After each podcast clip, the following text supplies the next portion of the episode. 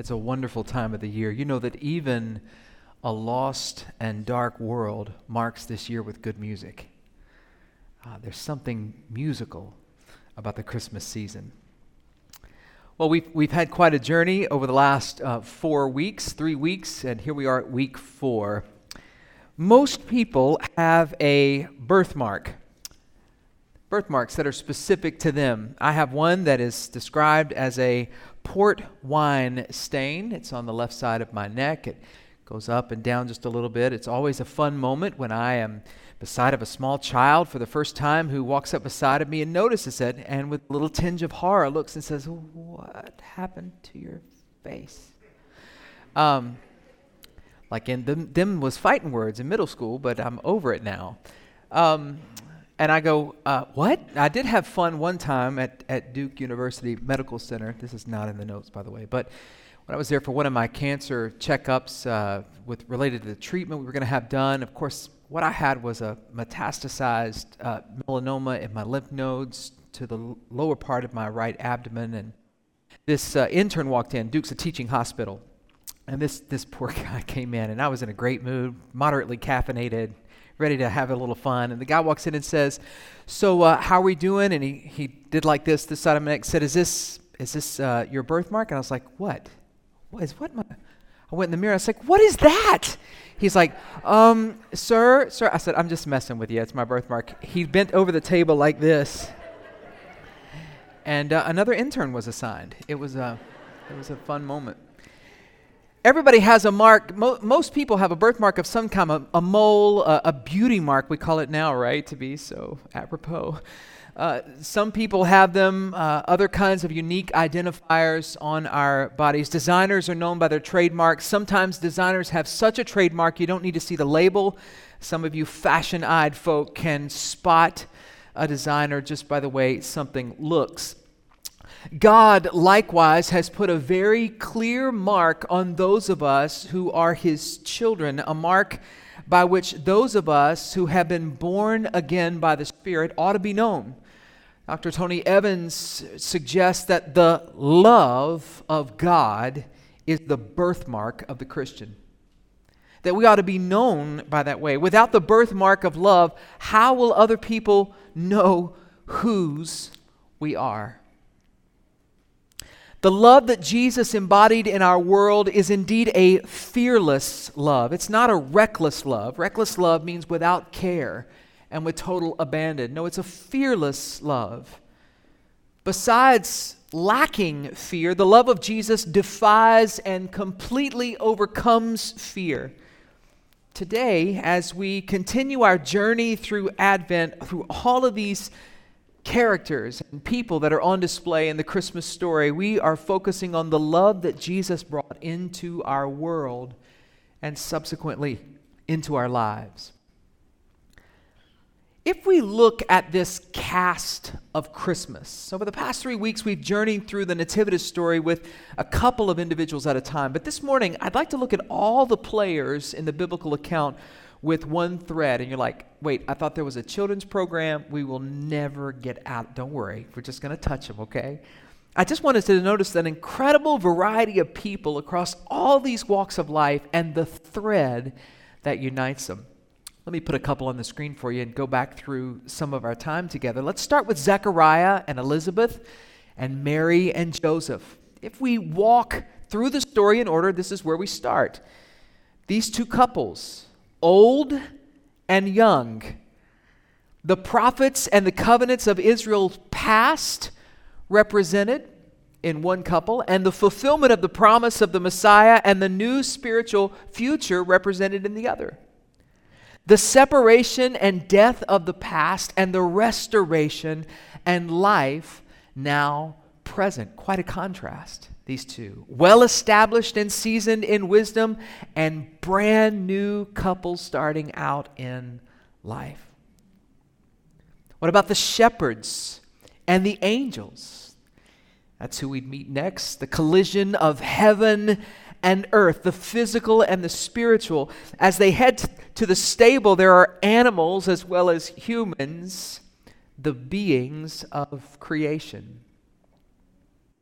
If we follow Matthew's account, next we would encounter the Magi. These were mysterious visitors from the east. We're not entirely sure, um, but we do know that they had followed a star a long distance to worship the promised Messiah. We don't know exactly where they came from, and we don't know exactly what they were. We do know this whether they were astrologers or some kind of rulers, they were, in fact, noble and wealthy men and leaders. They were esteemed, and they were the esteemed opposite of the shepherds. The lowly shepherds. You couldn't find a greater divide socioeconomically than the Magi and the shepherds. But more importantly than the socioeconomic status, watch this, they were Gentiles, not Jews. And their inclusion in Jesus' birth story echoes the radical idea that Jesus has not just come for his own, the Jews, he has come to, for the Jews and the Gentiles, that one day a people from every tribe and tongue and nation would stand before his throne saying, He is king to the glory of the Father. Instead of the spiritual elite, the Pharisees and the Sadducees of the day, these travelers of a different ethnicity were willing to humble themselves to worship the baby of a poor, unassuming couple in the countryside. Now, this motley uh, cast of characters that our Heavenly Father sovereignly ordained to be a part of this Christmas narrative is far from the expectations that any of us in this room would have imagined, even in our woke state. and probably even farther from the expectations of the people of that time that breathed within that culture its divisions.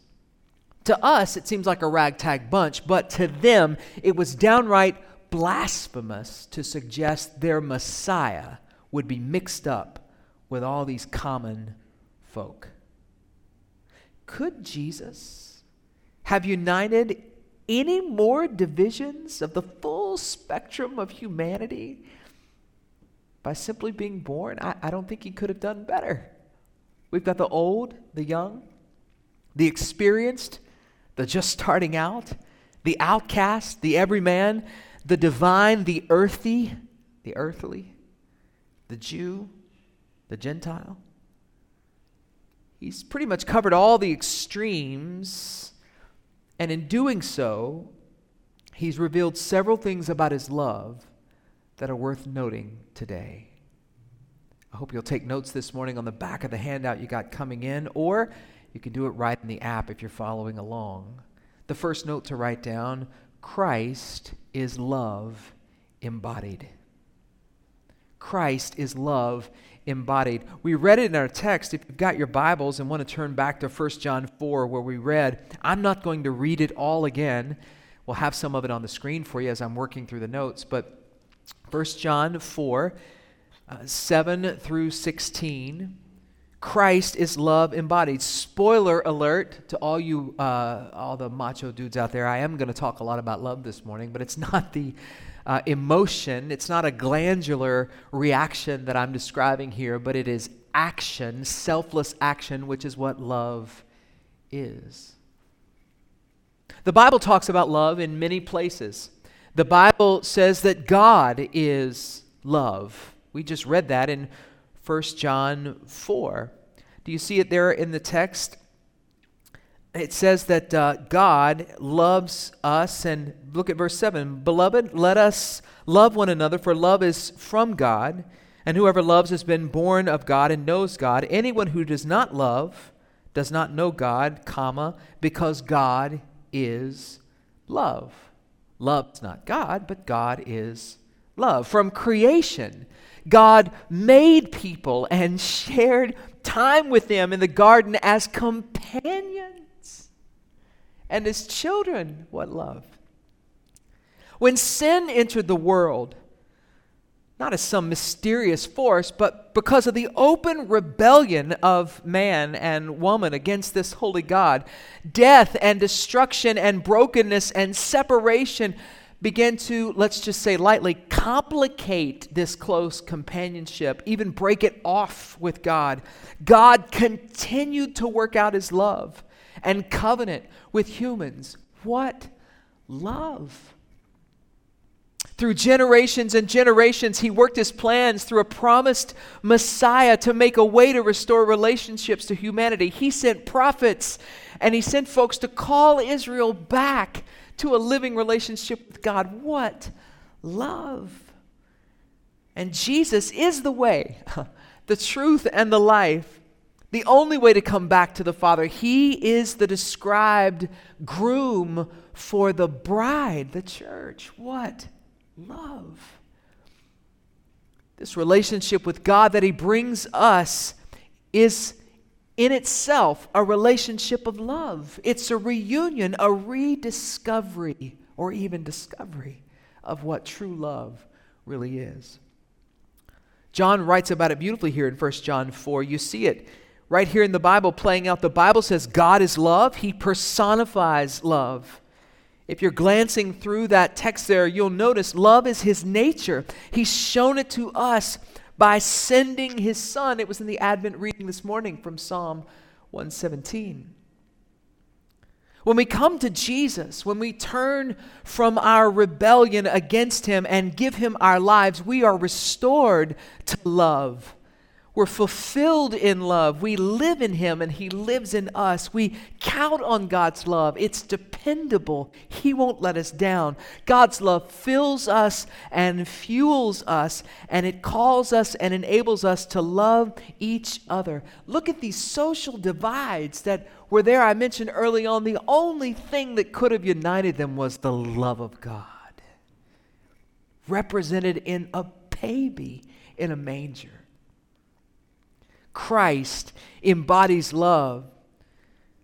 Right there in verse 7, it says, We love one another, for love is from God. That takes us right to our second point this morning. Love defines and propels us. God's love defines and propels us. Your verse there is in John 13, 34 through 35.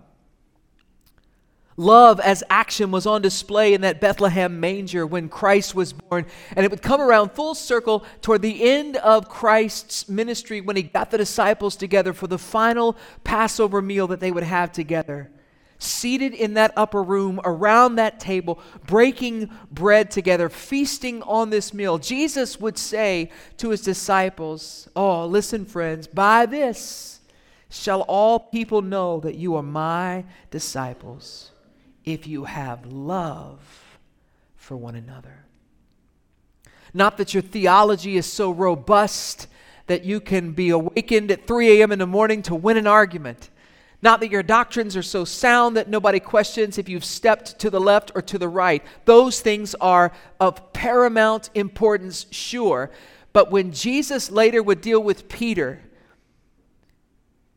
and Peter was saying, I, I, want to serve you. Jesus would come back. Peter's trying to determine is he qualified to walk with God anymore? Is he qualified to lead anything that's going to be worth anything? And the main qualification that Jesus bears down on is do you love me? Love matters, church.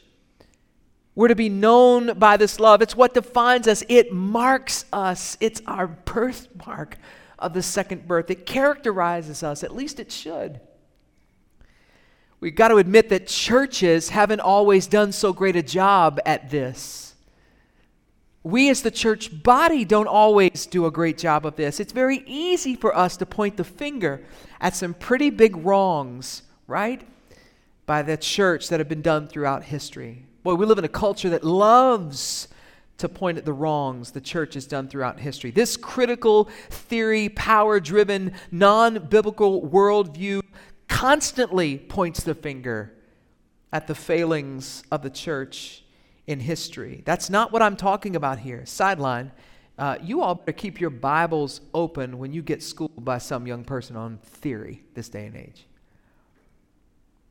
We can all possibly and probably think in this room of public Christians and churches in our time that make us cringe with anger or embarrassment at their rigid, unloving actions. If I pass the mic around, if any of y'all been in church for a minute, not Grace Covenant, of course, but other places, right? We can talk about where something clearly looked unloving. Before we get all caught up, though, in pointing the finger or preparing a worldview apologetic or theoretical argument or big picture stuff or loaded for bear to bring down those people, let's take a look at ourselves in the mirror of God's Word. None of us is perfect. As individuals or as a collective church, none of us is perfect. And each of us can probably, no, certainly find a way in our current cultural madness to allow God's love to throw through us instead of mirroring what culture is spitting at us. Tis the season, right? Christ didn't come to seek and to save one subgroup of people. He came to seek and to save the whole human race, lost and undone, and all in open rebellion like sheep without a shepherd. Last week in our Bible studies, the Gospel Project writers captured how this love defines and propels us so well. I'm going to say a few words from them, and then I've got a slide. I, I reworded one of the things they said to, to fit our text this morning. Listen to their writing, and then I'll, I'll put this slide up. A biblical theology, a biblical theology, you want to be theologically sound? A biblical theology is about love. love of God and love of neighbor, not a love for mere knowledge that puffs up and inflates the ego. No, if we know God rightly, we will love him as Father, Son, and Holy Spirit. And if we love our neighbors, watch this, we will share the gospel of Jesus with them that they too may repent, believe, know God rightly through Jesus Christ, and love Him. Here's the statement As God's people, we are propelled and empowered by the Spirit to call others to repentance and faith, pointing them to Jesus, the true source of hope, peace, joy, and love, rather than to self or to the temptations of this world. Love marks us, but not lip service love. If Christ was our example and he perfectly embodied love and gave himself for the church, if the Bible clearly shows us that his love ought to define and propel us, then here's where the rubber meets the road for us. This holiday season and every day, then this kind of love ought to empower us to cross the borders. You know, those borders that we've put up in our lives, or wherever those people are, and we're over here. The us and them borders, the walls that we've erected. Now, maybe some others have erected. What a day we're living in. uh, loaded statement, right? But doesn't it feel like our culture and our nation and our world, our news outlets, even our social media friends and enemies, seem to every week multiply the ways to divide us? Every week there seems to be some new, oh, you're one of those people out there. The us versus them vitriol has reached a fevered pitch, but the history of the human race has been littered with such division. There have always been the weak and the powerful. There have always been the haves and the have nots. There have always been wars with the plundered and the oppressors. I need to remind you that as cute as our children's Christmas plays are, it was into a very hostile and broken world that Jesus came. Jesus, this gift from heaven, too wonderful for words, this radical lover of your soul and my soul, would cut through the anger and the bitterness and the loneliness. He would cut through all of that, that culture of death, the lies of the enemy the culture of victimization, he cuts through that with the machete of his love, walking in the opposite direction of culture. An enigma to the politically driven on both sides of the aisle and constantly flips the script with passages like this, where he says in Matthew 5, You've heard that it was said you should love your neighbor and hate your enemy. But I say to you, love your enemies and pray for those who persecute you. What? Love your enemies? Okay, I love you. I don't think that's what he meant. And I don't think he meant just to post a status and hit enter. Christ's love manifests in action. Love your enemies. He didn't just tear down walls and cross divides at his birth with all of those polar extremes. No. He constantly reached across the social chasms of the day of separation and exclusion. He befriended the hated tax collectors, even asked one to be one of the twelve. That's crazy stuff. He finds himself in the company of prostitutes, of well known sinners, calling them to repentance and new life. He spoke with a Samaritan woman at the well, which broke about at least two, probably a dozen socially acceptable taboos there. Jews didn't associate with Samaritans, of course, and Jewish men especially didn't talk with women like this in public. But on one of the, I guess, the grandest displays of this, where he's showing love in action to push back against all the cultural nonsense, shows up in Luke 10, where he gives the story, the parable of the Good Samaritan. Look at what it says. Jesus replied, A man was going down from Jerusalem to Jericho and fell among robbers, who stripped him and beat him and departed, leaving him half dead. Now, a chance a priest was going down that road, and when he saw him, he passed on the other side. I know you know the account, but I want to read through it quickly. So, likewise, a Levite, when he passed by the place and saw him, he passed by on the other side. But a Samaritan, as he journeyed, came to where he was, and when he saw him, he had compassion he went to him and bound up his wounds, pouring on oil and wine. Then he set him on his own animal and brought him into an inn and took care of him. And the next day he took out two denarii and gave them to the innkeeper, saying, Take care of him, and whatever more you spend, I will repay you when I come back. Now, I know this account has all of the feels for us today a failure of organized religion, a failure of the institution, and success of the underdog. Boy, that's really kind of, that sounds like a sitcom almost. But this would have been a lightning rod for his Jewish listeners. Remember, the Jews hated the Samaritans. They thought they were a half breed. They thought they were religiously inferior, that they worshiped wrong. And it, it really stemmed back to when there was a divided kingdom and there was intermarrying. It goes way back. Deep seated hatred. But Jesus isn't in illustrating any uh, forgive me, critical theory here. He's not celebrating somebody's societal identity as superior or inferior. He, he's not hunting for intersectionality to bolster his position. Jesus is holding up an example of love in action, which is the only kind of love that means anything. It, if after I said I do to my wife, as we were walking up to the aisle, I may have given this illustration before, and about to exchange the rings, and I said, Look, I'm about to put this ring on your finger, but you need to know, after I do that, I need my space. I got to be about me.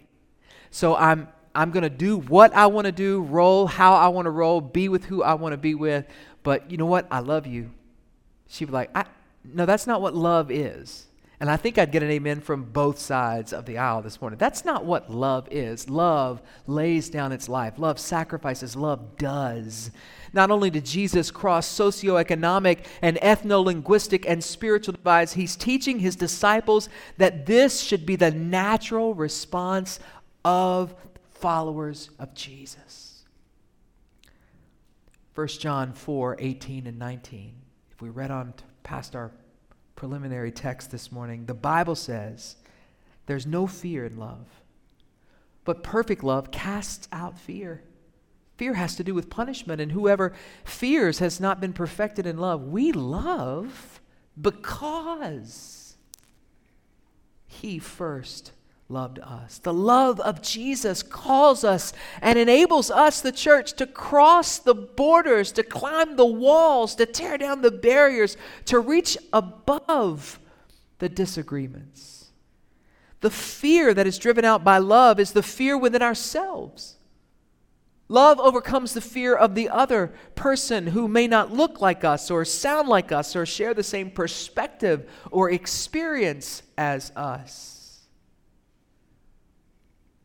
Love enables us to cross the great divide. What, what's the great divide? Where, where do you start today? Where do you start today? Well, for some of you, it may be in your own family. Let's go there. You may need to cross some lines that have been drawn. Maybe they were lines 20 years ago, but now they've turned into walls that need to be scaled or torn down. Maybe it's in your home or your neighborhood or your workplace or your community. It's not just as Christmas, but at all times, Jesus calls us together into his loving presence and invites us to make room for all, whether they deserve it or not. That's where it might start. What does it actually look like? Well, this there's always humility in love, a willingness to put someone else above ourselves. Love may mean you take the first step, the first gesture. Sometimes love means being a- able to listen without being so defensive. It's always being willing to choose to see someone else not as other, but as, watch this, see others as this a fellow image bearer, equally in need of a Savior, equally with the potential to be welcomed into the presence of God, and equally drawn into and propelled out of His miraculous, divine, all consuming love. This is God's love. It's the gift of Christmas. It's the heart of hope and peace and joy. This Christmas, as you rediscover the overwhelming, all encompassing, all inviting love of God, I pray that we'll also display that love as we flip the script on this toxic culture that we live in. I'd love for it to be reported as it has been already. Man, those Grace Covenant folks, those are some of the most loving folks I've ever encountered. Remain seated. Let's pray together. Father, we live in a culture that seems to assail us and find new ways to divide us on a regular basis. We confess that we are in need of saving grace and divine love working in us and through us so that we might bring you the glory and the honor that you deserve. Lord, for those watching online right now that are struggling with family members, Lord, if they claim to have a living relationship with you, I pray for them right now as my brother or sister. I pray for my brothers and sisters in the pews this morning that we would be the more humble, the more like Christ. We'd be the first to initiate the bridge building, that we might win some by love. We won't do it unless you fill us with your Holy Spirit, God. That's how needy we are. Oh God, may our homes and families and this church body and the days ahead be marked distinctly by love as we display our birthmarks proudly and humbly to the world. In Jesus' name. And the church said, Amen.